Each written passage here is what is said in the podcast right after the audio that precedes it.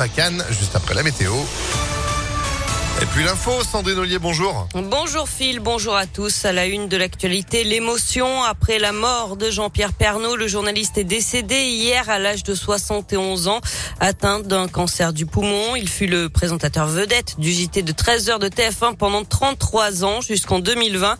Un record de longévité dans l'histoire de la télévision française.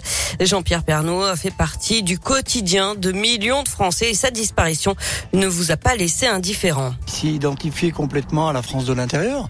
Donc on perd un grand journaliste qui laissera un grand vide dans la mémoire collective des téléspectateurs de TF1. C'est la disparition de quelqu'un qui a su amener les régions euh, au, cœur de l'information euh, nationale. Donc c'est quelqu'un qui a pu révolutionner, je pense, le, le JT et le contenu de, de cette information-là. Quand il a quitté TF1, on était trop triste. Moi je l'aimais bien, je le suis sur euh, Gala ou Instagram, voilà. Oh, J'ai beaucoup de peine, vraiment.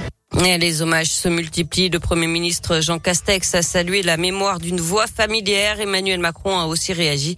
Il a habité le cœur de nos foyers, écrit le président sur Twitter. Emmanuel Macron qui s'est aussi adressé aux Français pour la deuxième fois depuis le début de l'intervention militaire en Ukraine. Nous ne sommes pas en guerre contre la Russie, a notamment précisé le chef de l'État, soulignant le retour du tragique dans l'histoire. Seul et de manière délibérée, le président Poutine a choisi la guerre. Emmanuel Macron qui a aussi reconnu que guerre en Ukraine aura des effets négatifs sur notre vie quotidienne dans les prochains mois. Le renchérissement du prix du pétrole, du gaz, des matières premières a et aura des conséquences sur notre pouvoir d'achat. Demain, le prix du plein d'essence, le montant de la facture de chauffage, le coût de certains produits risquent de s'alourdir encore. Nous apporterons des réponses adaptées face aux perturbations des flux commerciaux et à l'augmentation des prix. Et j'ai demandé au Premier ministre d'élaborer pour les prochains jours un plan de résilience économique et sociale pour répondre à toutes ces difficultés. Le chef de l'État qui a aussi reconnu que la situation en Ukraine a des conséquences sur la vie démocratique en France. Un peu plus euh, d'un mois euh, du premier tour de l'élection présidentielle, toujours pas officiellement candidat, le président doit dans tous les cas se positionner avant demain soir auprès du Conseil constitutionnel. Sur le terrain, la guerre en Ukraine se poursuit. La ville de Kherson, 300 000 habitants et point stratégique pour le contrôle de la mer Noire dans le sud du pays, est aux mains des Russes.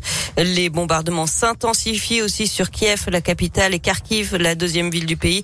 L'exode se poursuit. Près d'un million d'Ukrainiens ont fui leur pays en une semaine. À Lyon, deux restaurants russes menacés, tous les deux situés avenue Félix Fort dans le troisième arrondissement. Leurs propriétaires ont reçu une lettre anonyme dans laquelle le ou les auteurs les invitent à retourner chez eux. L'un des propriétaires aurait aussi reçu des appels anonymes, l'un d'eux le menaçant de mort s'il ne quittait pas la France. Selon le progrès, les deux gérants ont porté plainte. On passe au sport. Nice, Nantes, ce sera l'affiche de la finale de la Coupe de France le 8 mai prochain au Stade de France. Les Canaries se sont imposés hier soir face à Monaco au tir au but. Il y avait deux partout à l'issue des prolongations. Du basket et ça passe pour l'Asvel féminin. Qualification des Lyonnes pour les quarts de finale de l'Eurocoupe. Après leur victoire 78 à 54 hier soir contre Loublin Amado Bonnet. Enfin du tennis avec euh, le deuxième tour de l'Open 6e Sens Métropole de Lyon à suivre aujourd'hui la dernière française en lice la lyonnaise Caroline Garcia qui sera confrontée à l'italienne Trevisan, 96e joueuse mondiale cet après-midi. Et puis Caroline qui est aussi euh, l'ambassadrice évidemment de ce tournoi que euh, vous allez découvrir si vous ne le connaissez pas. On a des places à vous offrir pour les demi-finales de ce samedi.